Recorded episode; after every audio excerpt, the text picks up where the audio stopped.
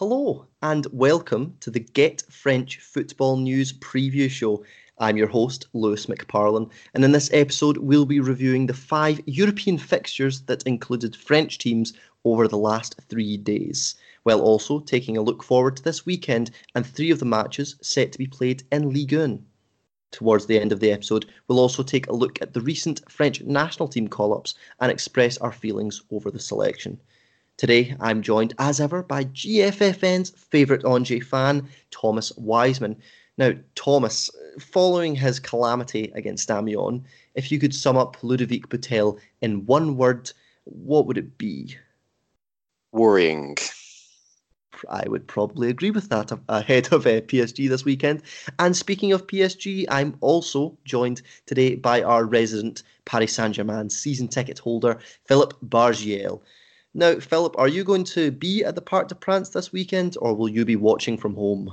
So I'll be I'll be at the ground on Saturday at five thirty. Looking forward to it. Oh yes, yeah. Well, it depends. Depends. Depends because we're not attacking that well. Didn't didn't attack that well at Bordeaux or in Turkey, and Angers are pretty good at being um, um, hard to break down. So we'll see. Uh, yes, and we'll address that match later on in the episode. An early title challenge. It looks like a title decider, you could say. Oh, yes. anyway, on to the football. Last week, Ligue 1 saw plenty of close fought matches with the likes of Strasbourg, PSG, and Nantes only putting one past Montpellier, Bordeaux, and Lyon in their matches. Monaco bucked that trend though with a confident 4 1 victory over Brest, with their new look setup really pay- paying in dividends. More on them later. Saint Etienne got a much needed victory as they beat Nîmes 1 0. Dijon followed Les Verts in getting their first win of the season against Reims, and elsewhere there were draws between Metz and Toulouse and Nice and Lille. Firstly, we're going to review some of the European action that happened during the week. So, firstly, we'll talk about Lille and their first home match of the group stage in the Champions League. Now, they hosted Chelsea and lost 2 1, with Victor Osimhen getting the goal for Lille, but Tammy Abraham and Willian cancelling that goal out for Chelsea. So, Thomas, generally, what did you make of Lille in this match? It was. Uh a, difficult performance um, on the, the most most most part. Um, Chelsea dominated the ball for the majority of the game, but Lille did look um, threatening on the on the, the counter attack as they as they always uh, tend to do. They had one or two spells in, in the sort of the latter end of the first half and um, the start of the, the second half, but struggled to to really um, break down break down Chelsea. And even when they did have chances, Kepa made one or two good saves. Um, uh, I saw one from um, Araujo that he made a good save down to his his right hand side, and and Chelsea were just there to score two really good goals. Um, in all honesty, um, Abraham's goal was really well taken, and, and Willian's um, also. So it's a, a tough, really tough start to Champions League uh, life for a lot of these players. And uh, next, they've got Valencia in a, in a double header. That's really, I mean, if they've, they've, they've got to win, get something out of that game to, to, have any hope of of getting through the group or, or getting that Europa League spot. Yeah, Lille now sit bottom of the group with zero points. So it looks as if this group is starting to get away from them they really need to make the most of those Valencia matches there, don't they? How many points should they be looking for in those two games, home and away? They need that that win at home.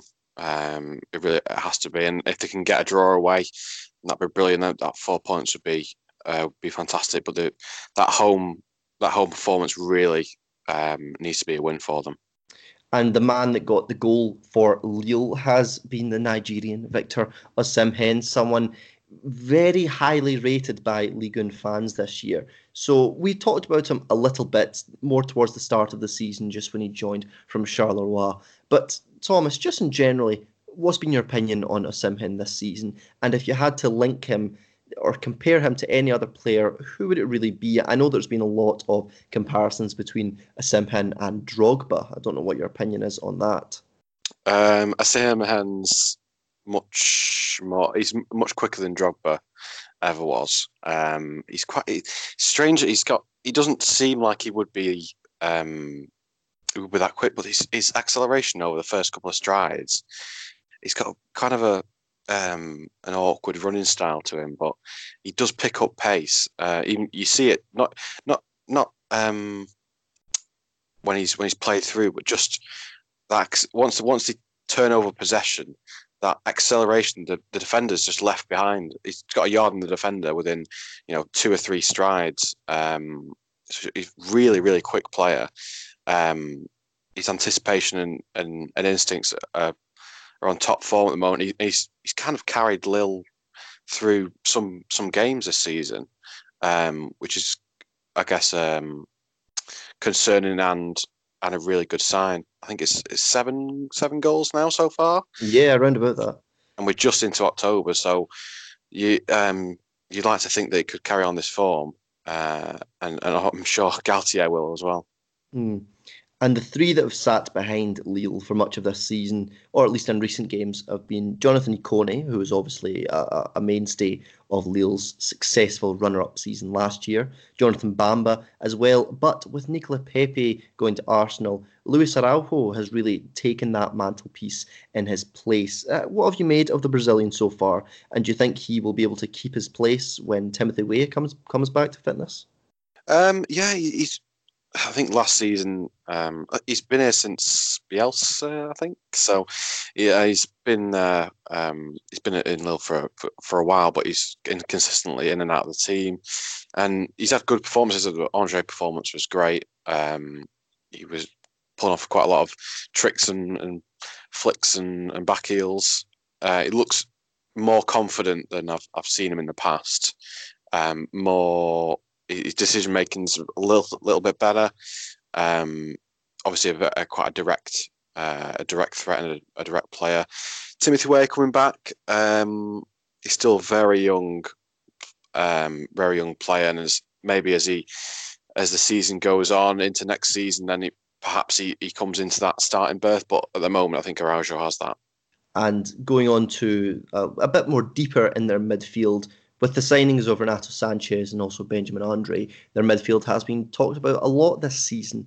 But I want your opinions, gentlemen. I want your opinions on who should sit in the midfield two for Lille because it's it's changed about this season, especially with Renato Sanches being signed. Players like Xeka aren't as mainstays, aren't as much of a mainstay as much as they were last season. But I want your opinion on who should sit in the midfield two for Lille this season. Uh, Thomas, we'll start with you. Yep, I'm picking um, Benjamin Andre and uh, Boubakary Soumaré. Um, Andre has been in Liga for years. He's he's kind of a veteran, even though he's not actually that old. Um, really experienced, has, has, has started um, really quite impressive in, in, any game I've seen him. Um, just very controlling, a calming presence in that midfield, um, and just breaks down a lot of uh, a lot of possession, a lot of attacks, and just does simple passing and and and keeps possession quite well. And um, so the reason they signed him was was for that reason. Um, was you know for um, to have that the stability and somebody like Soumaré is a very very very talented player uh, he's only 20, 20 years old. Yeah. Um, but he's he has he's had some sort of sporadic appearances last season, but I think this this year could be uh, uh, his year to kick on. He had that that big offer in in the summer from uh, Wolves. I think it was forty, close to forty million, um, that he rejected, and I think he's going to have his his head down and and really look to to to blow up this season, which I think he, he really could do. And Philip, who do you think should be Lille's two central midfielders this season? So Thomas's partnership is very uh, appealing. It's uh, uh, I would go with Soumaré too. Uh, I would pick Xeka over Andre. Um, not that I'm, you know, uh, I think Andre is a very experienced midfielder and all that. In a 4-2-3-1, I just think that um, a Portuguese would be uh, more suited box to box. Maybe maybe have more of an more of an impact uh, overall uh, during during the game. Uh, Lille have uh, Ikone. They've got Bamba. They've got uh, they've got Osimhen to to put the goals in. I would yeah I would take Xeka. I would take Xeka over Andre, even though it's a very close um, contest. Interesting, because I think I would agree. I, I really like Xeka, and I'd probably put him just ahead of Benjamin Andre, but it, it is close between the two. Even though we, be, he's barely played yet. I mean, yeah, games. I think he only really played against Strasbourg earlier in the season. I think it was. Yeah, he started. He started against Strasbourg, got subbed, and then he came on as a sub at Lille, and that's Yeah. it. That Yeah. was in that was uh, yeah that was last week. Which is quite disappointing when he was involved so much last season. Mm. Uh, but let's move on to another French team that were playing in Europe. That was PSG. They travelled to Turkey to play Galatasaray. PSG won 1 0 with Mauro Icardi on loan from Inter Milan, scoring his first goal since moving to Paris. So, Mm. Philip, what did you make of the game generally for PSG? Um, it was um, it was very aggressive from the uh, from the Turkish players. Um, not exactly a dirty game. I mean, the, the, the media around here said that uh, the players were being uh, kicked kicked around. I, I didn't I didn't feel like it. I mean, it was yeah, it was a bit of a rough game, but you know, if uh, if you're a professional footballer, you can cope with it. Um, there's still loads of questions to be asked without as we were playing without Mbappe and without Neymar, who was still suspended. Um, starting to get quite worried about Di Maria in front of goal. Uh, missed a one-on-one versus uh, the uh, goalkeeper. I think the goalkeeper is Muslera. Um, Sarabia, apart from his pass, didn't do much at all. Icardi, apparently he's not that he's not 100% fit, but it's very hard to exist in a 4-3-3, especially in a flat 4-3-3, when you have both wingers not playing to their to their potentials. The midfield three also, I, I think uh, it, it's a it's a bit too defensive. But apart from that, got the three points, got the job done. It was still, I mean, it, it was still extremely cagey. Loads loads of fouls, loads of um, uh, loads of complaining to the referee. Verratti was on. It was probably one of his top five games in terms of of uh, of yelling at the ref, even though he was nowhere near the action. Um, but uh, it, it just, yeah, still still quite worrying, and, and I do believe that we need uh, we do, we do need to replace. We know that Neymar may leave next summer, so we really need to think about a replacement because uh, the, guys who have been there for a long time are starting to get old. Uh, um, they're starting to be less precise with the ball, and still our uh, shall we say our attacking threat is not what it used to be. So yeah, I think I think there'll be quite a few goalless draws uh, this season, and yeah, uh, it can be any game.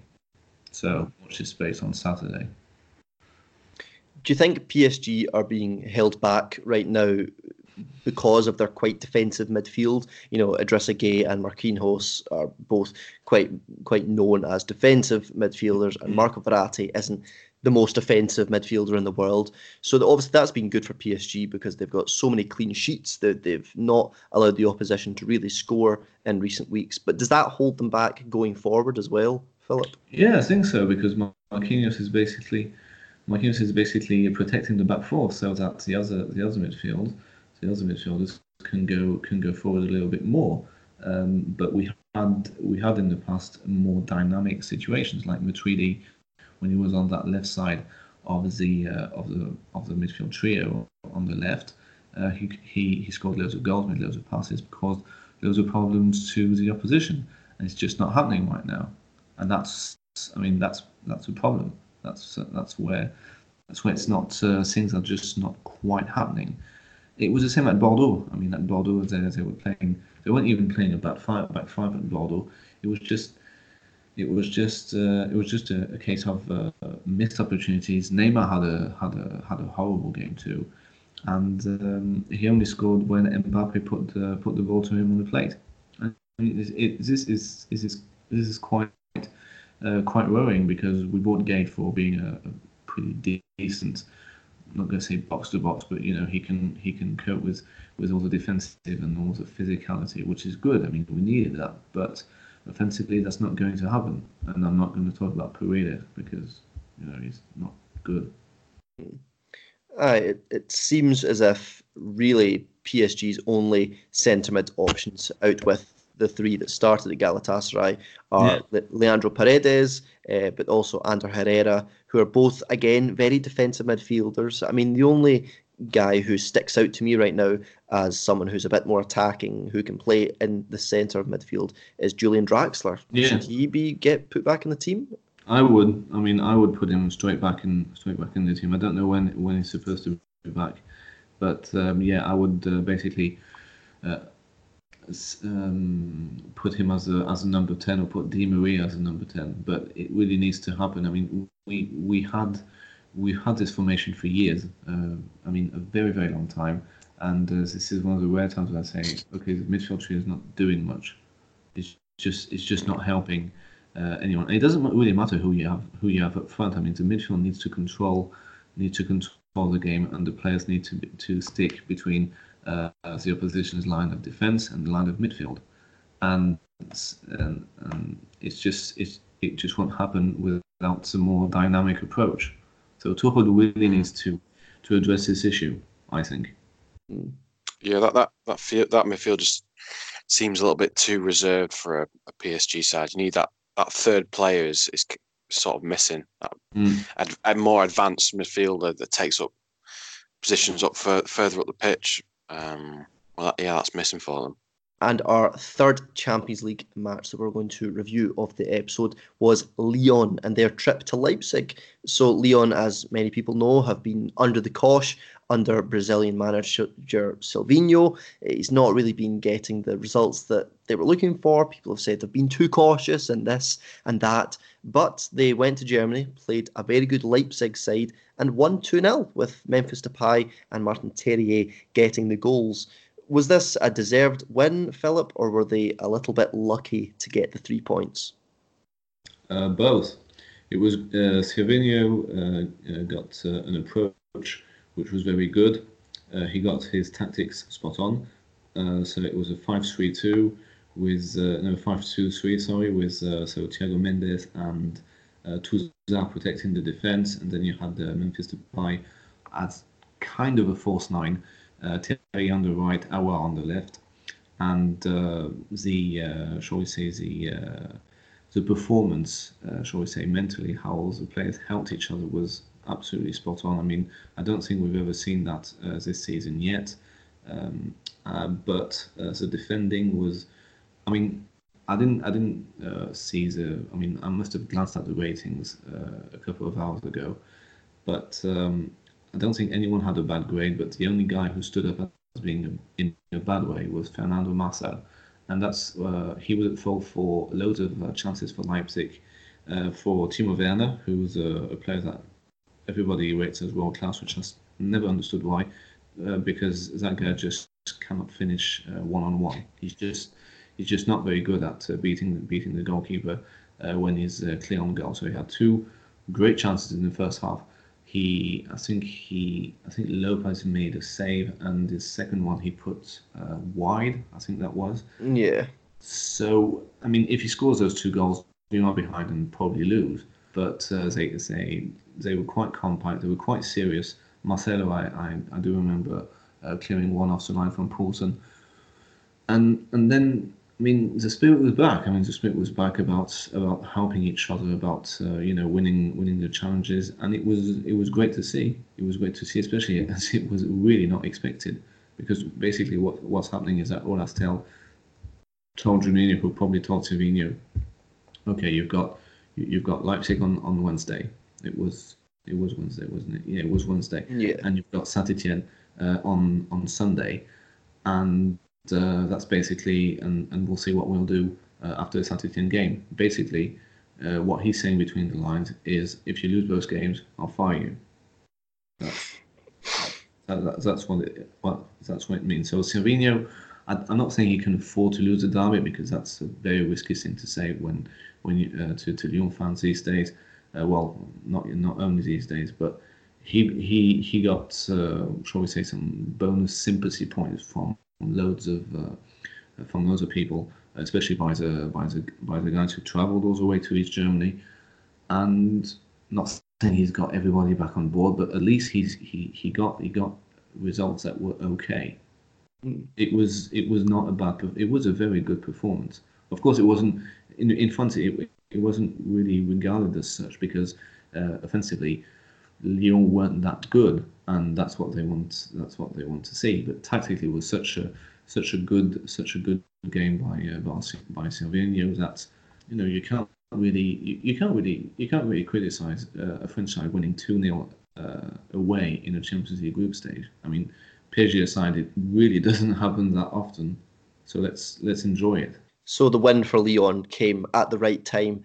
And you think that that five three two or the, or the 5 2 3, as you called it, do you think mm. that's the formation to, to go forward with for Lyon to approach this Saint Etienne match with? Well, you know, let's, let's look at this as a, a new guy coming in a new country and uh, not being very experienced. I don't think Silvinho is that, is that experienced as a manager. Let's, let's look at it this way. He, he starts at Lyon, he comes in from, from Brazil. He's uh, basically the guy who comes in uh, Juninho's suitcase because Juninho is Lyon.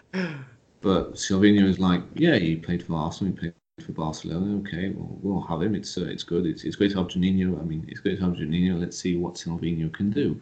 So Silvinho inherits a squad. Uh, Fekir has, has left for for Betis Séville. He he got a few places. He got Anderson. Anderson, who who was good uh, at uh, uh at Leipzig and who who's actually I, I saw had an okay season up to up until now. Loads of critics though. Loads of critics for Anderson. They got uh, Jean Jean uh, too and he's tried loads of loads of little things. The performances haven't been good, um, and this is basically its its first, shall we say, decent performance against uh, a big against a big side in a big game. So I really can't see why he wouldn't uh, reiterate that formation and that tactic, even though Lyon will be going to Guichard to win. Mm. I'd be very surprised if there's a change. Pending injury, injuries aside, of course. Yeah. I assume they'll they'll set up with a pretty similar formation, but we will talk about the Lyon Saint Etienne match when we come to uh, yeah. uh, preview some of the Ligue 1 matches later on in the episode. It's a it's a very interesting fixture actually coming up. I, I can't wait to talk yeah. about it. Uh, one of the two Europa League matches that featured French teams this week was Saint Etienne and their hosting of Wolfsburg. This match finished 1 1 with Timothy Kolodziejczak opening the scoring for Saint Etienne before William Furtado equalled the game up for Wolfsburg just a few minutes later. Um, Philip, you were watching this one as well. How mm. did this one pan out for Saint Etienne coming up against a very informed Wolfsburg side? I was actually expecting Wolfsburg to waltz through the, the Saint Etienne given their league position and, and general performances. Uh, but uh, this was basically reminiscent of Saint Etienne uh, performances in the Europa League when they were like fifth or sixth a couple of years back when they were managed by Galtier this was basically nothing really different. It was between two sides who clearly had better things to think about than giving a, a big, big performance um, in uh, in a Europa League game. I mean, I'm pretty sure that Saint Etienne are thinking was thinking about Lyon uh, way before the way before kickoff, and that Wolfsburg are thinking about uh, challenging for for the uh, Champions League spots uh, in the in the Bundesliga. So the game, yeah, it was not good. It was a bit boring. It was quite boring. It was well, it was it was typical Saint Etienne's Europa League. It was boring, and it was um, it was two goals. There were basically two goals in a minute. So Kolodziejczak a deflected shot that beat the goalkeeper. The goalkeeper was out, was off his line uh, because he, he punched away a cross. And uh, seconds later, William, uh, the uh, Wolfsburg um, right winger, uh, headed in a ball. Uh, he didn't even have to jump. Actually, nobody jumped for for a cross, and that was seconds after. that was seconds after Saint Etienne's opener. Nothing really happened after the game, but again, um, pretty sure the sides were focused on what was going on, what was going on this weekend. I mean, Wolfsburg don't have a difficult game this weekend. Uh, they host Union Berlin, who are basically getting uh, have have been getting hammered a bit, uh, but uh, I'm pretty sure they they want top four in the Bundesliga this season, and I'm pretty sure they'll sacrifice Europa League, just like Saint Etienne actually. But I can't say again. We're, we're not going to talk about the whole Saint Etienne thing right just now. I just I just can't see I just can't see Saint Etienne being uh, nine teams with that kind of performances. I mean, they, have got good players. They've got yeah. really solid players, but let's let's you know, leave it at that for now. Yeah. That that is the annoying thing with Saint Etienne is that they, they weren't even poor in the summer with the players they brought in. You know, players like Denis Bouanga and uh, oh, what's his name? The boy who came from Spain who plays very much beside beside Boudebouz. Yes, Boudebouz. I always forget mm. his name. Uh, you know, it's not as if, as if they're poor signings, but they just haven't really been able to make it mix. I wonder why that hasn't been the case. We'll talk about that in a minute. Uh, it was good to see William Saliba make his first start of the season, wasn't it? Do you think that had any effect in Saint Etienne keeping the score a little bit lower in this match, Philip? Yeah, he was he was solid. I mean, he was. There's one guy at Wolfsburg that I really do is Wout Weghorst, the number nine, the, the uh, centre forward and he um, Saliba really did a good job at uh, keeping him quiet. To be fair, it was uh, yeah, it was a it was a good performance from him. Mm. He's a good player. I mean, uh, why why would Arsenal why would Arsenal uh, buy him? Uh, he's you know he's quite he's quite uh, he's quite he's quite good. Yeah, I was just kind of worrying that he was going to like you've seen it with with some youth players. Um, when they get a really bad injury and it just completely throws them off their boil. But I'm glad that he came in and looked just like the player that he was when he left. Um, and we'll move on to the last game that we're going to cover of the European fixtures, which was Lazio versus Stade Rennais. Now, Rennes opened the scoring with Jeremy Morel at the back post, knocking home a free kick but Lazio soon got back involved in the match with that man who was on everyone's lips two years ago, Sergei Milinkovic Savic, and Ciro Immobile getting the goals for Lazio as they won at the Stadio Olimpico. Now, Thomas, was this the game that Rennes should have really got more out of, especially with them scoring first, or is this the result that you kind of expected, as it was always going to be a tough trip to Italy? It was a it was a, a typical uh, Rennes performance. Um, they were just probably edged it, being the better side up until the goal. Um, it was it was a relatively stale game um, up to then, and then they just kept dropping deeper and deeper and deeper, and just invited a lot of pressure from from Lazio until until that goal. And I'm sure I, I it must have saw a, um, a stat from Opta not too long ago, and it, it basically stated that Rennes, after going 1 0 up or, or, going up in a game, they consistently drop points. Um, and this was this was another example of it. They just they just sort of stop scoring. Yeah, stop they, they, just they just ease off way too much, look way too relaxed, and they just there's no. There was a, a slight kickback after they conceded twice, but after that it was it was a um, a little too late, and it just keeps happening over and over. I wonder if they if they have a an average level of of keeping hold of a um, a winning position, mm. they'd probably be easily, you know, fourth position position last last season because the amount of times that they've they've, they've gone ahead and, and just given it up f- through just kind of simple simple mistakes and just um and just giving way too much way too much of the ball and way too many openings for, for opposition. It's it must be so frustrating for for any um, any Rennes fan. Hmm. Well, just looking through their performances now, um, they did it against Marseille uh, last week. They did it against Celtic in the Europa League in their first match, and they also did it when they lost two one to Nice. Uh, it keeps happening. Why is that? Do you think it's because their manager's so young? Does that I don't know. If, does that have anything to do with these sorts of things? I think this actually predates Julien Stéphan. it's been going on for quite a while. Um, Rennes, it's something that he needs to address because if they knock that out of the game, then they would be they would be really quite high up in the table. It happens a lot in in Liga, um, and I think it's just something because the the the after they score that goal, there's no okay, we'll keep this this game solid now. It's just let's give them the ball and let's drop back into our own six yard area um, and see what we can do with it. There's there's no the pressure drops off and um, and they, they eventually give away that goal Uh, After I think you must any Rennes supporter must watch them, and after they score that goal, they think, "All right, okay, well, uh, we can get back from from one all," because they just think they must must know that another goal, a goal is is going to be conceded. Um, it's just it's it's frustrating to see. Mm.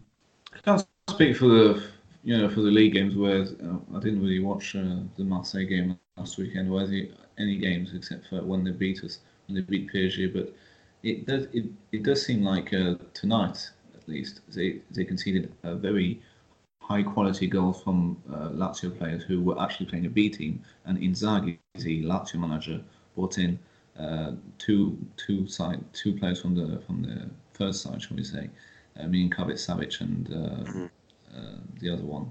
Ciro Immobile. Uh, I know Immobile started actually. Yeah. I think. But anyway, and those two goals were quite good. It was very hard Yeah, to they were- defend against. So Crossing really well, yeah. people, I mean, people will, will- would say, yeah, that's bad defending. I mean, you can't believe the amount of stick uh, G- uh, Julien Stéphan is getting this evening. Uh, like he's not, he hasn't won a game in uh, such and such time. Stuff like that. It's just absolutely ridiculous. I mean, there's nothing wrong with losing two one at Lazio at the end of the Mm. day, especially with, Yeah. with, with I'm not going to say the difference of players because Rennes do have some some some good players, but I mean he's getting he's getting loads of stick because uh, his team was ahead and they got zero points. Not, not to mention the refereeing decisions, which were not as bad as the French press were making out to be, but it was still a bit, you know, Rennes could have had a penalty early on. But then again, I mean, if they score, they lose, so Mm. wouldn't have changed much. Well, I, I- think I saw a stat, and it was uh, again I don't know the specific numbers, but it was something generally about the time that it took Rennes managers to lose ten games, and it was talking about Sabri Lamouchi and Christian Gourcuff and Roland Yeah. Yeah. and uh, just saying that Julien Stéphan has basically taken way longer time to lose 10 matches compared to his predecessors. So it just shows that, like, even though they might be in a little bit of a sticky patch than currently, generally he's a step I ahead agree. of the of the people that have like preceded him. And I, I agree. Yeah, first of all, I, I actually thought uh, Lamouchi was uh, was let off uh, quite harshly because the results were not very good. But to, to me, it was just sticky patch, and he, yeah, I mean, I thought he did he did quite a good job. And second of all, people are very quick to forget that he just won a trophy for this club who hasn't won one since I Yeah. 40 years. know. Mm. That, I mean, it's just it's just ridiculous. I mean, he's doing a fine job. He's got a good squad. He's, he's still doing a fine job with what with what he has. I mean, for, for a manager who's 39 to be Yeah. doing as well as they are, like, It's okay. give him a rest, give him time. He's, he, he beat Yeah. PSG in a cup final, won the Coupe de France, you know, almost won the Trophy de Champion. Like, give him time, give him a rest, honestly. I just hope that Rennes' hierarchy aren't as, as You know, I trigger, mean, no- happy as non-top. Yeah.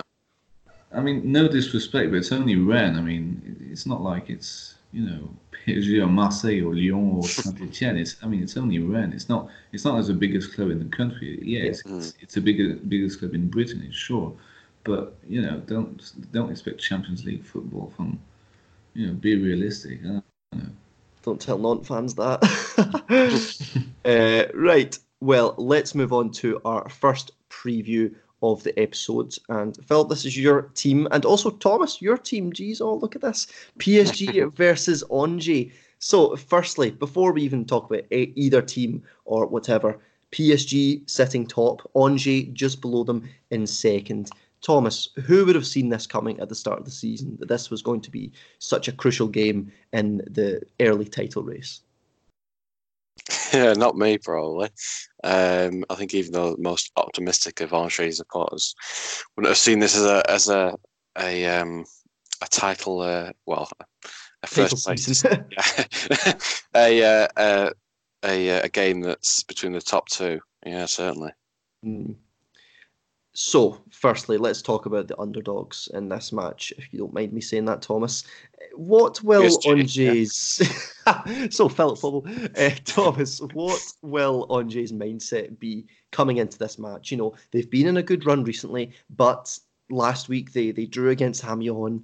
Uh, they've only really been... They didn't do that well against Toulouse, only scoring very late on to the match what's their mindset coming into this match? Have the wheels started to fall off a little bit, or do they think that they can really take this game to PSG? Um, I hope it's uh, just sort of an optimistic. Let's just go. Let's just go for them. I mean, we saw what we saw what um, happened when um, uh, David Guion came with with uh, a couple of a couple of weeks ago, and they they a very good performance against PSG, and I don't see what any reason why Angers can't uh, can't do the same. My only concern is that Stéphane Moulin puts them in a, a five at the back and and then just keeps sitting back and further back and further back, mm. um, and then it allows PSG to to just slowly and surely just find a, a sort of a, a mistake somewhere which has been occurring um, quite often this season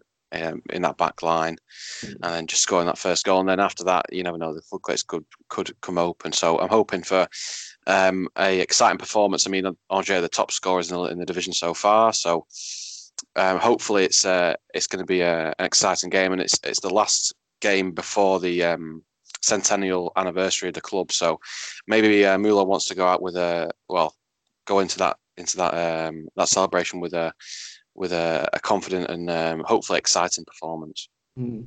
But Angers' match in the build up to this was a, a 1 1 draw with Amiens, who are currently just sitting above the relegation spots. Do you think this PSG match was at the back of the minds of the Angers players going into this game? I don't think so. No. um, Do you not think that held them back in this match? They weren't as clinical as they have been. Yeah, it was a it was a difficult one because Amiens it was it was another uh, Butelle mistake um, that gave away gave away the goal, and then after that, Amiens decided, oh, we'll just waste time. I mean, Gurtner was taking uh, probably 20, 30 seconds for each goal kick um, after after the first goal, uh, and it was it was sustained Angers pressure, but there was not a lot of chances being created. There was too many too many sort of pot shots from range. Um, and then, of course, Ali has to go and score a screamer from about 30 yards out. Um, but uh, it was, yeah, it was a it was a difficult and sort of a frustrating performance. I mean, Gurtner made one or two fabulous saves.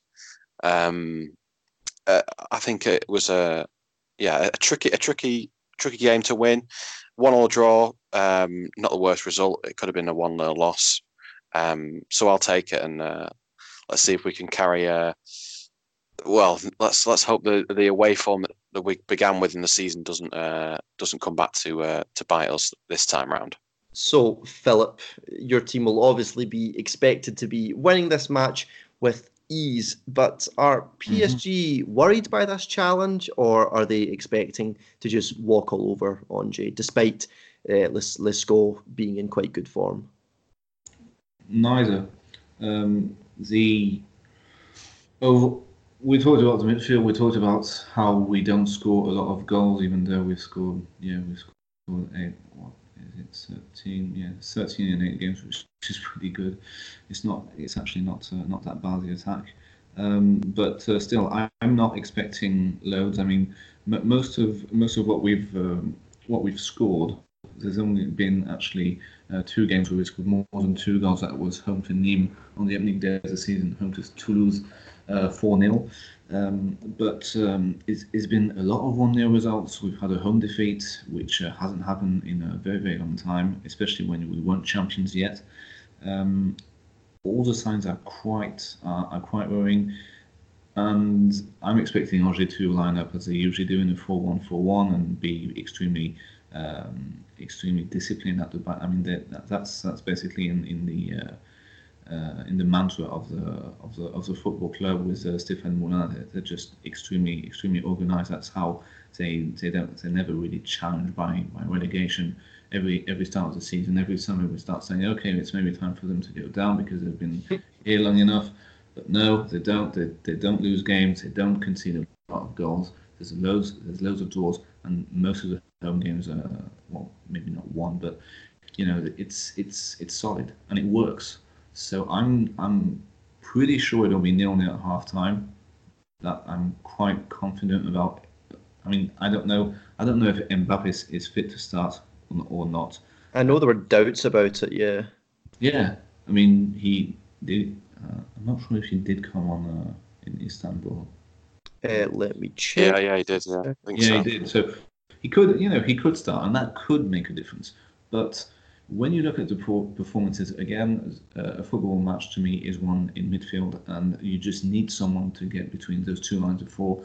But there will be uh, Santamaria, and that's going to be the big problem. He's going to to defend the defense like well, like he usually does with with loads of accuracy and and I expect Angers to put to put players behind the ball. So we'll need to be patient. We'll need to to uh, to, to be precise in our passing. We'll need, we'll need to precise in uh, in getting the ball to the right players in the penalty area, and we'll need to score our chances, which which hasn't really happened.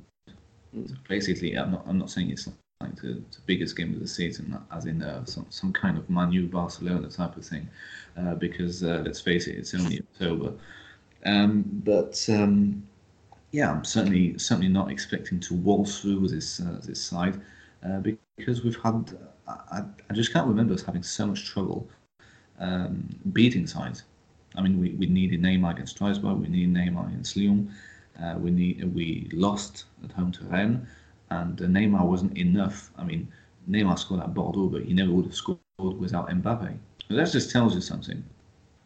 So how does this game go if Mbappe isn't available for PSG? So if he starts on the bench and comes on, If he isn't available at all, like some At all? reports have been, yeah, if like some Well, reports have been. or do we go for nil nil? Could that happen. I mean, PSG been have been I mean, so has, good. has anybody? I haven't actually checked that. Has anybody checked the the, the uh, past P, uh, PSG Angers results? Yeah, Uh, I've, I've got. We we drew nil nil in our first season. Um, Yeah. that was a that was quite a crazy performance. Ever since then, I think we've been losses. Um, Uh, bit- how- which- Yeah, so What, the I mean, five 0 or just? uh, there was a yeah. There was yeah. past two seasons have been quite. There's been one or two quite um, bad losses, Ooh. and then we've had. I think it was a two-one loss Yes. last season and the season before, or something I've, like that. I've got I've got them here, Thomas. So the last five matches have been two one PSG right at the tail end of last season, with Flavien Tait missing an 88th minute penalty. Um, we also had PSG winning three one, PSG winning two one, and Mm. then floodgates opened when PSG beat Angers five 0 um, and also a one 0 PSG win. So it's not actually been that you know three of these matches, three of these wins were only by a single goal. So it's not like PSG have always walked over Angers in these matches. Apart from that 5 0 win, they've not been, you know, they've not been so far apart, the two teams. And Angers have scored in their last three matches against PSG. And I'm not expecting it to be any different.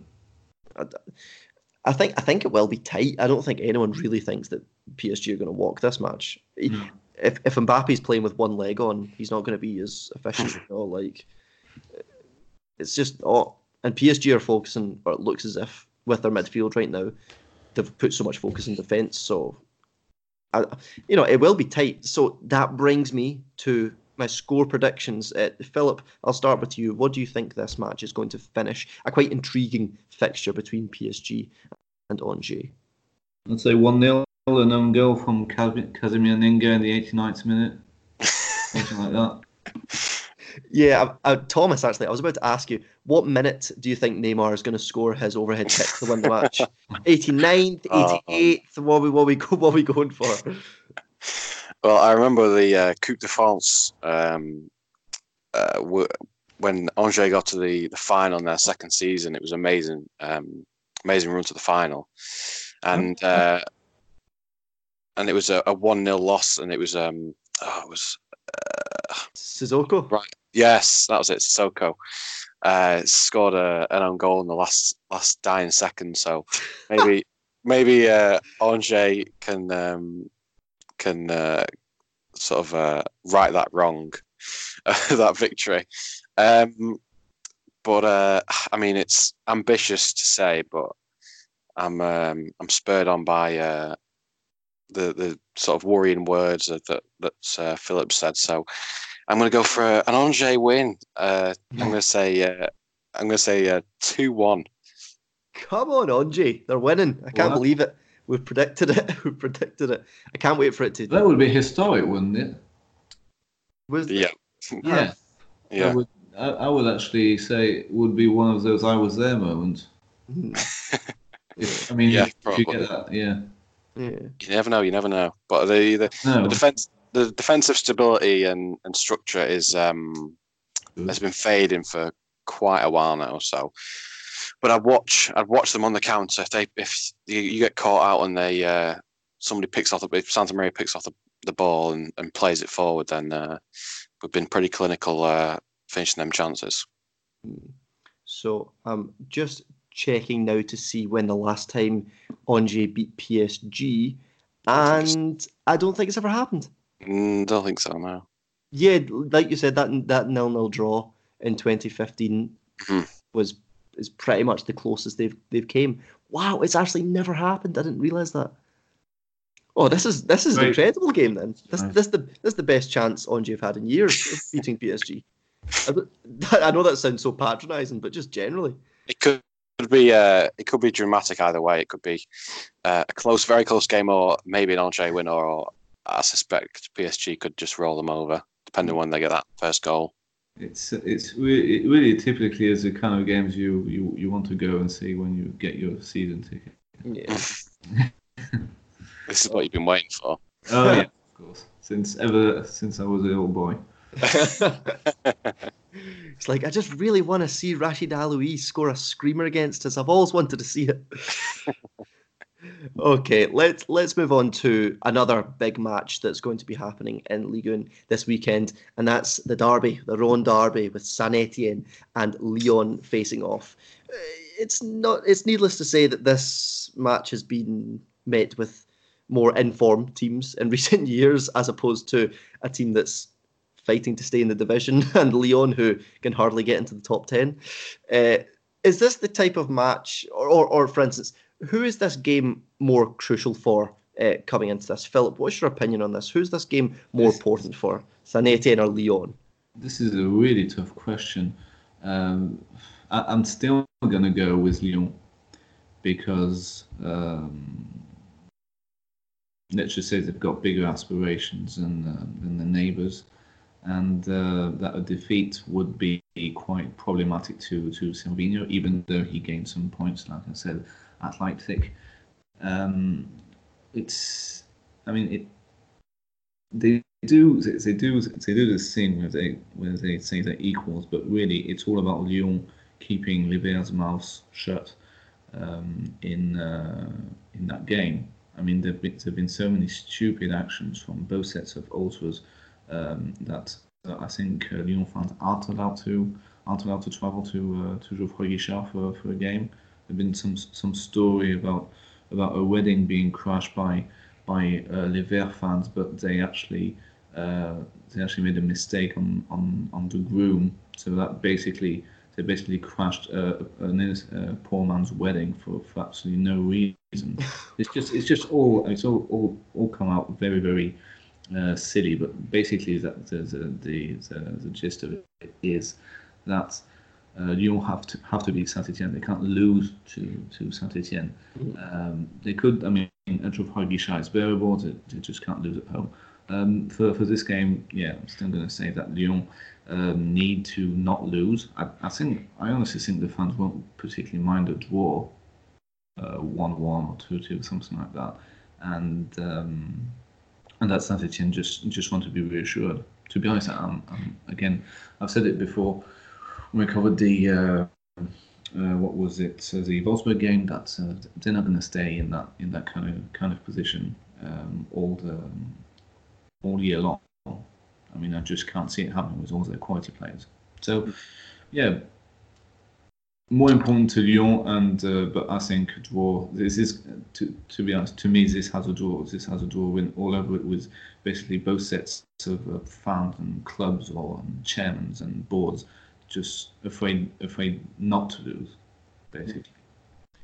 So this match will will see a lot of pressure potentially come under Sylvinho if he fails to win this match. Of course, he's been under a lot of pressure generally at Lyon this season. But other stories have been developing at Saint Etienne regarding their manager. Currently, at the time of recording, on the 3rd of October, Thursday, the 3rd of October, Ghislain Printemps is still the manager, but we're we're expecting to hear that Claude Puel, uh, the former Leicester coach, most recently, is set to be appointed Saint Etienne manager ahead of the derby. The reports are are suggesting that it's going to happen just when the show uh, will be released on on the Friday. So, uh, Philip, I'll, I'll start with you again. Uh, who, how do you think this game goes if it's under Printemps and if it's under Puel? You know, is this just another poor performance under Printemps or under Puel? Is it the type of game where a new manager can bring a new lease of life to the team? No, not yet. I, uh, I honestly think that uh, you don't change nothing. It's basically been all over the press right now that Puel is taking Printemps' place tomorrow. So uh, he'll have uh, maybe a day, I mean, probably um, 30, 30 to 40 hours to, to prepare for that match, and he'll just he'll just um, give the same um, uh, probably probably uh, line up a side that is very similar to the side that lined up this evening, and uh, see how it goes. Again, when you change managers, there's there's, there's usually uh, some some difference in the players' attitude, and uh, I think a lot of players uh, respect Puel for what for what he did at Lille um, and uh, for being an experienced manager, for actually uh, going abroad and uh, and coach uh, something like Leicester. I'm, I'm probably going to ask you guys later why he left. I mean, to, to me, it sounded it sounded like he had a successful stint, but uh, that's that's me. Um, and that uh, maybe this will spur the players on, but I just can't see. But I just can't see uh, them uh, being a different different formation wise, tactic wise. I mean, just just doesn't have enough time to do that unless he's been thinking about it for a month, which I'm pretty sure he hasn't. Um, so yeah, it really depends on the, on the players being buoyed by uh, by that uh, by that appointment, which is possible. It's possible. I just can't see it. I'm not really, just can't see it happening um, to to make such an impact against in such a big game. Sorry. Thomas, do you think that Claude Puel could have an effect on the Saint Etienne team if he is, uh, as expected, appointed manager ahead of the match? Um, it's a difficult one. I mean, if if I'm appointing a manager, I don't really want to um, appoint him just before the the derby, a day to go. Um, doesn't really give him. I'm not sure what the what Puel thinks about that, but um, it's a, a, difficult one. I mean, I, I, would have probably given it to uh, Printemps to give him sort of a, a free hit and see how see how he, that happen, that game happens. And if it's a win, then he goes out he goes out on a high. And if it's if it's a loss, then there's a lot of negativity around and, and, and a new manager bounce coming, some positivity coming in, um, can can sort of make the club or, or hopefully that, that push the clubs on and help help them to forget about um, the loss. Um, but I, I don't know if Puel has how much preparation he, he's he's gone into um, this this match. If he knows how he's going to set up, um, it's a difficult one to to to to see how he how he will do. Um, obviously, there's that is the is going to be a new manager bounce, so the player's going to be um, invigorated to play for him and, and try and impress him, um, especially in such a big game um, it could really go uh, either way. Mm. But is the, is the, are these derby matches not the type of games where you know it's a bit of a cliche, but I do think there is some truth to it. The idea that form just goes out the window, form gets forgotten forgotten for these matches. So Saint Etienne will not play like they're sitting 19th. Lyon will not play like they're sitting 11th. You know, both teams will, will go into this match full blooded because we've seen some really feisty matches in, in recent years. Ones including the 5 0 drubbing by Lyon, but also the 2 1 win for Lyon towards the end of last season, where Moussa Dembele scored such a late winner. Um, is, is this the type of game where both teams just come into it, don't care about what's happened prior to the game, just really need to win. And like we've said, it is a game that both teams need to win. I don't know what your opinion is on that, Thomas. Yeah, I think you make, you make a good point um, because it's such a historic um, historic derby, and so much um, sort of passion and, and and underlying context about it that, that maybe the players just throw away the the the ideas of the form and and it'll be it'll be a very intense atmosphere um, for both sides. So maybe uh, Saint Etienne get that that bounce and it produce a, a good performance. Um, Lyon aren't, aren't, looking too too great. I mean, Sylvinho's still figuring out his team. I wouldn't set up in that three five two. You're not playing Leipzig. You're playing um, a Saint side that are struggling um, at the moment. And even though it is a derby, I'd, I'd set up a bit more. Um, just a bit with, more attacking, generally. Yeah, a bit more. Uh, yeah, some, some more attacking impetus um, th- than they did play against against Leipzig. So generally, uh, this game is going to be so tight. It's definitely going to be the best spectacle of the weekend and I want your score predictions for this game. So, Thomas, what do you think this match is going to finish?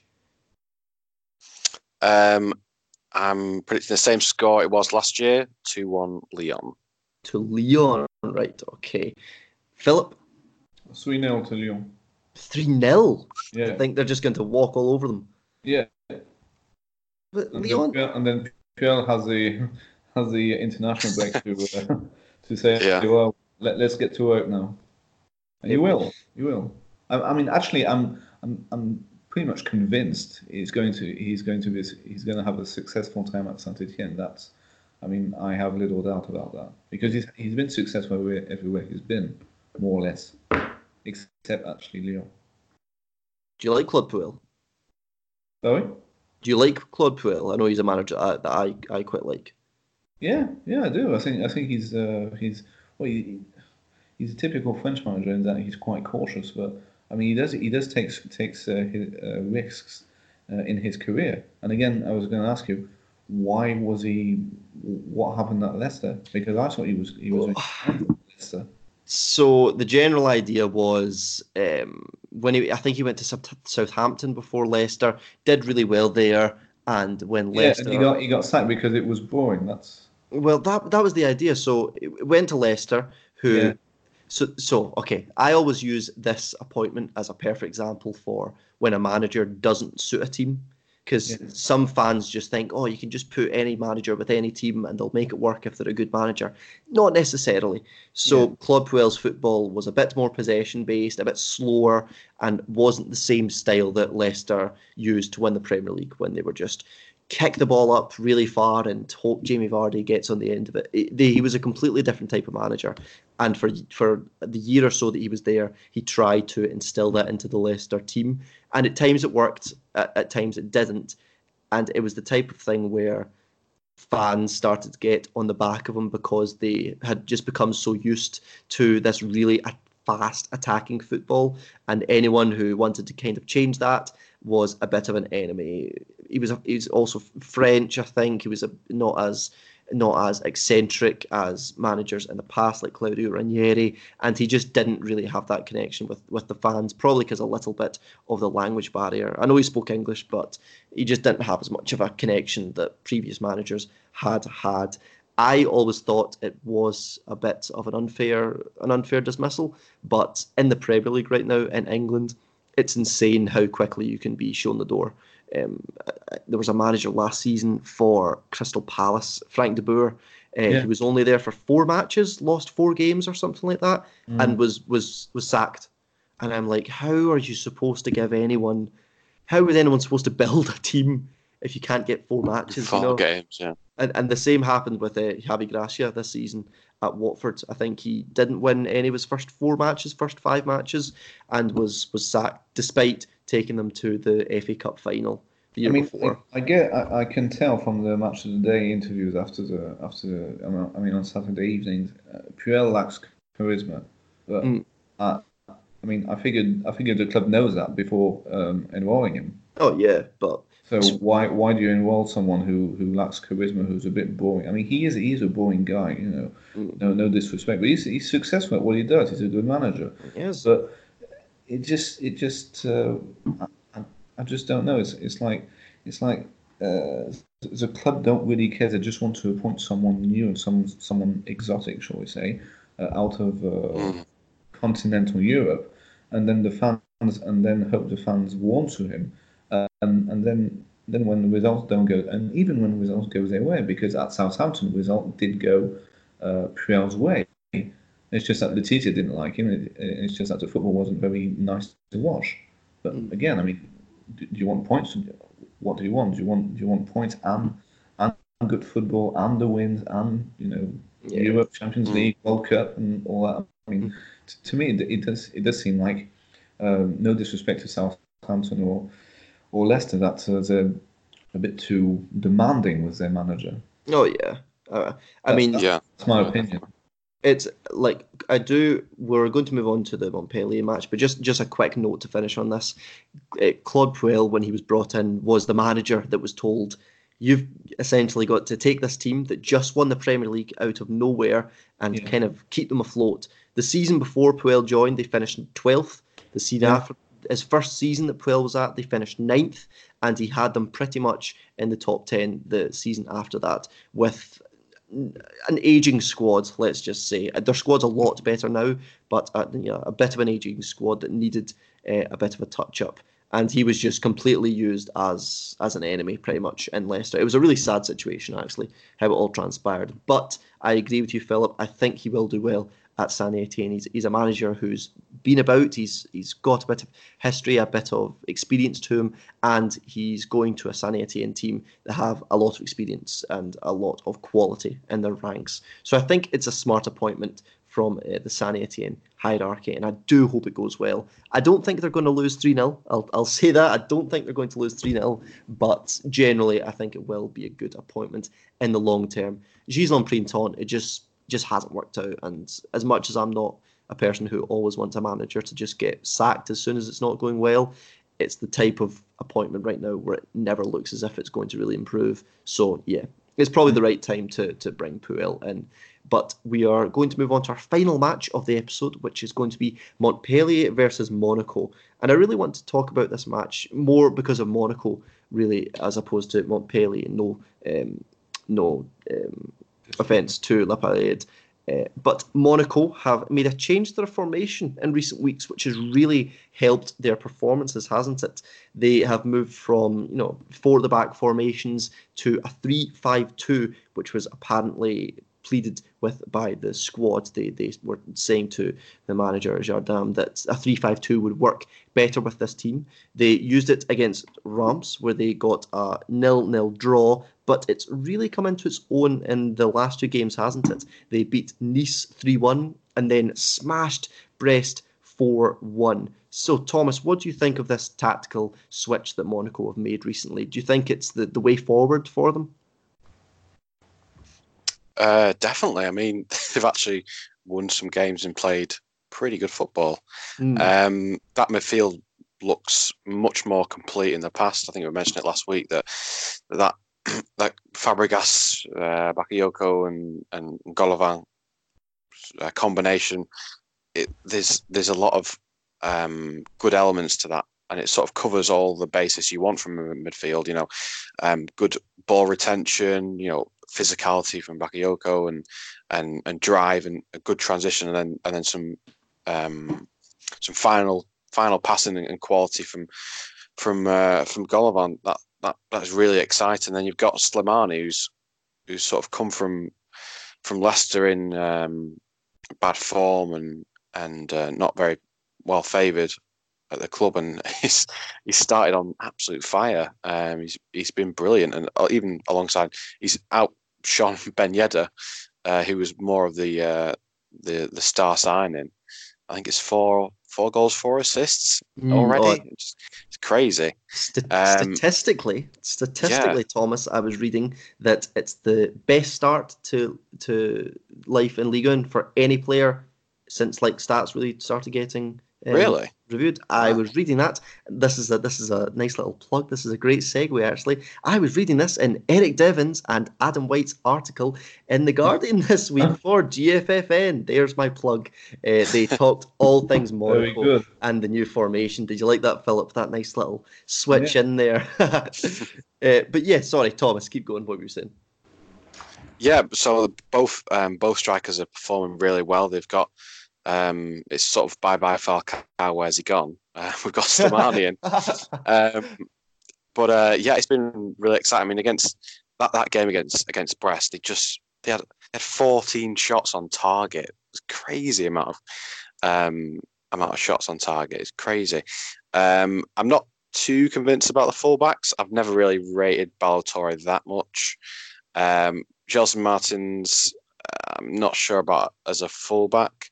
I think when uh, Benjamin Henriques comes back from his injury, it'll be probably starting there. But uh, I'm obviously it's it's um, an upturn, uh, a rapid and, and dramatic upturn in, in, form for Monaco, and and one they hope to continue in in this game. Hmm. Not to mention the quality of Alexandre Mendy's goal for Brest, because it was a superb half volley uh, in off the post.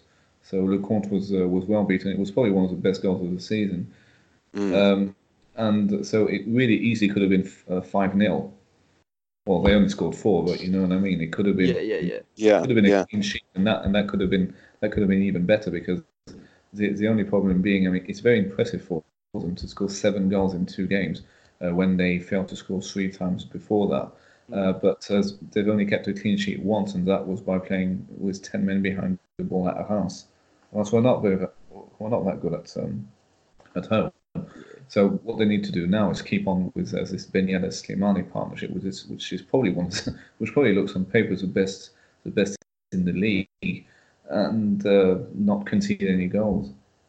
It, it's it's working so well yeah. for them at the moment, and in their last few matches uh, at centre back, I think we talked about this a few weeks ago, and we were we were talking about Kamil Glik mm. and just how generally he should have probably been out of the club a few years ago or last year at least. But the the back three of Kamil Glik, Benoit Badiashile, and that man Jemerson has been doing pretty well, hasn't it? But generally, do you think they should stay with that back three, or should the new signing Maripan be brought into the team? What do you think about that, Philip? Because Maripan has imp- has impressed some lookers in recent weeks.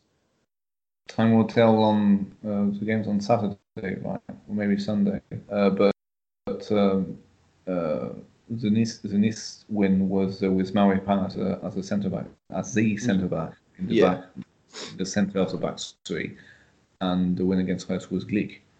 Mm. Now, my understanding would be that uh, Jardim would favour Glik over uh, over Maripan just to get uh, the uh, the big um, uh, what's it called uh, the big locker room guy on his side, so that he wouldn't farm out him behind his back like he, like he has done in the past. Mm. But that's a bit unfair on Maripan. But that's what you get when you're when you just got bought in by a club that uh, went quite far in the Champions League not so not so long ago. Mm. So my bet is on Glik, but not for probably not for the right reasons. Yeah, well, well had, so it's not. It's, it really is. I honestly don't think it, it makes or break a game for Monaco. I think what's what's really important is that they dominate the midfield, and that if if with Yedder and uh, Islam Slimani can keep uh, fit, then it's going to work. Mm. And let's move on to their opponents in this match, Montpellier. Uh, so they've not been the most consistent starting uh, to this, a consistent start to this season. Rather, you know, they've been winning some matches, but also losing and drawing. There's not really been much of a, a, a, pattern to Montpellier's play. Thomas, what have you made of their, their season so far? It, it's almost as if they're still to really, you know, really, really get going. Yeah, um, I like said about consistency. I mean, Montpellier, the past couple of seasons under Der Zakarian have been consistently drawing um, a lot of games, and and it's most, most games they've played haven't been that exciting. Um, I mean, you look back over the past uh, four games, it's been 1 0 loss, 1 0 win, 1 all draw, 2 1 win. Uh, it's not exactly exciting scorelines. Mm. Um, I, I think for me, watching Montpellier, I'm just waiting for for Savanier to to to come back fit, um, and then that'll uh, that's that's going to be exciting when he when he slots into that team. Um, yeah, that what I'm waiting for is really Savanier to come come into that side. Yeah, do, do you think he's such a crucial part of this team that they they obviously they expected to have him a lot more this season, and and they couldn't really replace him because he was injured, just in or around the end of the transfer window. I'm pretty sure. Um, so do you think that you know their fortunes will change when such a crucial player like like him comes back into the team? Uh, definitely. I mean, he was phenomenal for for Nîmes last season, and if he can get back to that that form after that after after his injury, then um, Montpellier have a, a, star on their hands, and I think he, he could be just as influential as he was uh, last season. Philip, eh, Montpellier's defence has been, you know, it's it's done well, but there's been a little bit of a joke with them obviously having Hilton, who's 42 in in the defence, Daniel Congré, who's not too young, and Pedro Mendes, who's almost getting to the wrong end of 30 do you think that it's time for a, younger centre back like Nicolo Cozza to be to be put into the team a little bit more? Now, I, I would, you know, I would welcome this kind of uh, uh, blunt surge of initiative, but uh, knowing the manager, knowing uh, how uh, experience is. Um, uh, shall we say, rewarded by most most managers and in Liga in general. I just can't see it happening. I mean, Montpellier have a good defense. They've got experienced defenders, and if they're all fit, I'm not quite sure Cozza will will find his uh, will find his mark. The thing is, um, Montpellier are winning their home games. They've won all their home games except the first one, home to Rennes, uh, on the opening day of the season, and they're losing away from home. I mean, that's that's the situation they're in. It doesn't mean the defense is bad. Um, it's just that um, I, I, don't know. I, just don't feel them as, uh, shall we say, motivated for a game, say at Marseille, which Cozza started, uh, than uh, a home game at Le Mosson. Mm. So it's really up to the managers to say, okay, well, sometimes sometimes he played Daniel Congré, sometimes he played Cozza it could it could be, but knowing him, I don't think he will. It's a bit of a shame because I, I feel it whenever I, whenever I've seen Cozza, he he looks ready. He definitely looks ready for more league and football. You know, mm. um, it's always in place of Congré, always. Yeah, I think as as um, I was going to say, as them players get older, but Hilton Hilton's still going. Um, you'd hope that they would he just keeps signing one year contracts, doesn't he? Yeah. Just at the end of every season. keep doing it. That's pretty I mean, cool. It's a, it's a bit of a shame, but but hopefully Cozza gets put in the team a little bit more because again, I think he's one of these these promising centre backs coming out of Ligue 1 at, at the moment, and he just doesn't get enough recognition for it.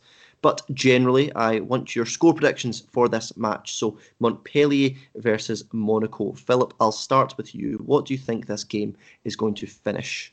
I'm going to say Montpellier 1, Monaco 2. Okay, uh, Thomas? Uh, 2 all draw. Right two-all draw. Quite an exciting one. I don't know. Mon- Mon- like you were saying, Montpellier's results are usually quite boring. I don't know if they can score twice in a match. Uh, I'm going to they're go. Against, they're against Monaco defence, though. So this is true. This is very true. But they, they didn't start with uh, Laborde in their last match. I don't know if that was because of fitness or something. They had Skuletic up top, didn't they? Who missed a penalty. Um, it was it was actually a bit of a weird lineup from Montpellier. I don't know if again I'm not sure if there was fitness issues, but they started with Matthias Suarez at fullback instead of Souquet. They didn't have Laborde up front. Keagan Dolly played ahead of Florent Mollet.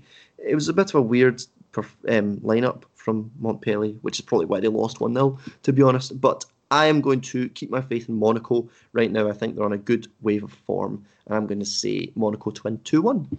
So today, the French national team announced their call-ups for the next few matches in the European qualifiers against Iceland and Turkey. So the main takeaways was firstly the dropping of Matteo Guendouzi. Uh, he seems to be replaced by Tanguy Ndombele and also Corentin Tolisso of Bayern Munich. Do you think this is the this is the right selection to bring in? Of course, Guendouzi is a very exciting up and coming French footballer from Lorient, now playing for Arsenal. But do you think that Ndombele and Tolisso just have a bit more quality and consistency about them at the moment, Thomas?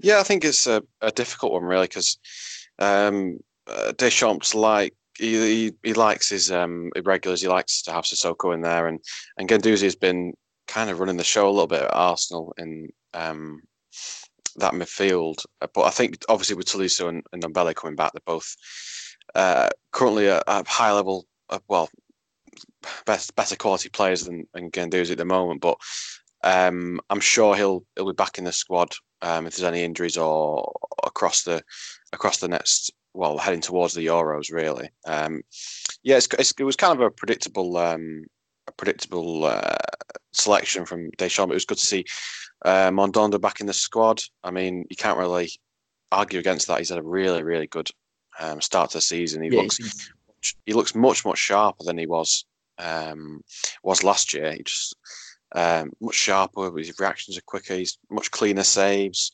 Um, a new lease of life, and I'm sure uh, I'm sure Villas-Boas is loving that. Yeah, he's, he's less like mistake prone. I feel like he was doing that yeah.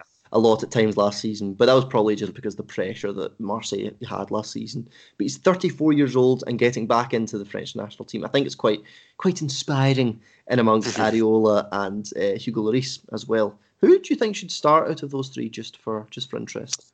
Uh, I said probably put Areola there. I think Lloris is not in great form, and Areola's. I mean, he was he was okay from Real for Real Madrid when he um, was on the other, other day mm. against Bruges. But uh, yeah, I'd, I'd, probably have Areola. Yeah, there, mm. yeah. And another player that has been included in the team, but like we were saying this episode, there are reports that he could has picked up a bit of an injury and could miss out not only PSG's match this weekend against Angers, but also the French national team's matches over the next week or so. And that's, of course, the, the star man, Kylian Mbappe. For instance, let's say that he does miss these two matches against Iceland and Turkey. Who do you think should be the striker to be quickly called up and to replace him? Get Moussa Dembele in that team, Deschamps, please. asking for it. Um, he's he's not even been capped for the, the the full national team yet, and we're heading towards the Euros. I mean, we all love love Giroud, but we, we just need Dembele there. That's like at some point he needs to he needs to get there. He's he's been performing. I mean, he's been just finishing well for Lyon. He hasn't been performing great, but he's just been finishing really really well. He's still very very young. Just just get him in the squad, please. It's, it's just getting a bit silly right now, to be honest, isn't it? Yeah, I think it'll it'll it'll come eventually, and it might, it'll take some time, obviously, with Deschamps. Um, like in his own his own special and regular players, but eventually there's got to be a point where Dembele is uh, is called up. Yeah, I, I, I think it's got to be him. I can't think of anyone else more more worthy of a call up right now mm. to be honest, than Moussa Dembele. Um, he keeps consistently doing it for the under 21s, and he just he just deserves his opportunity, to be honest. And if Mbappe does miss these few matches, he needs to be in the team. And that wraps up this episode of the preview show. If you are looking for more information on all things football and French, you can go to our website at getfootballnewsfrance.com or you can also follow us on Twitter uh, at GFFN. I mentioned earlier that you can read the article by our very own Eric Devin and Adam White that was released in The Guardian last week on Monaco and their new look formation and just how it's doing generally. It's a very interesting article on Le Monegasque. And that sums us up. I've been Lewis McParlin. I've been joined by uh, my good friends Thomas Wiseman and Philip Bergiel. And we will see you next week. Or actually, we won't because it's the international break, isn't it? So uh, we'll see you in a couple of weeks' time, actually, for the next episode of the preview show. Thank you very much for listening.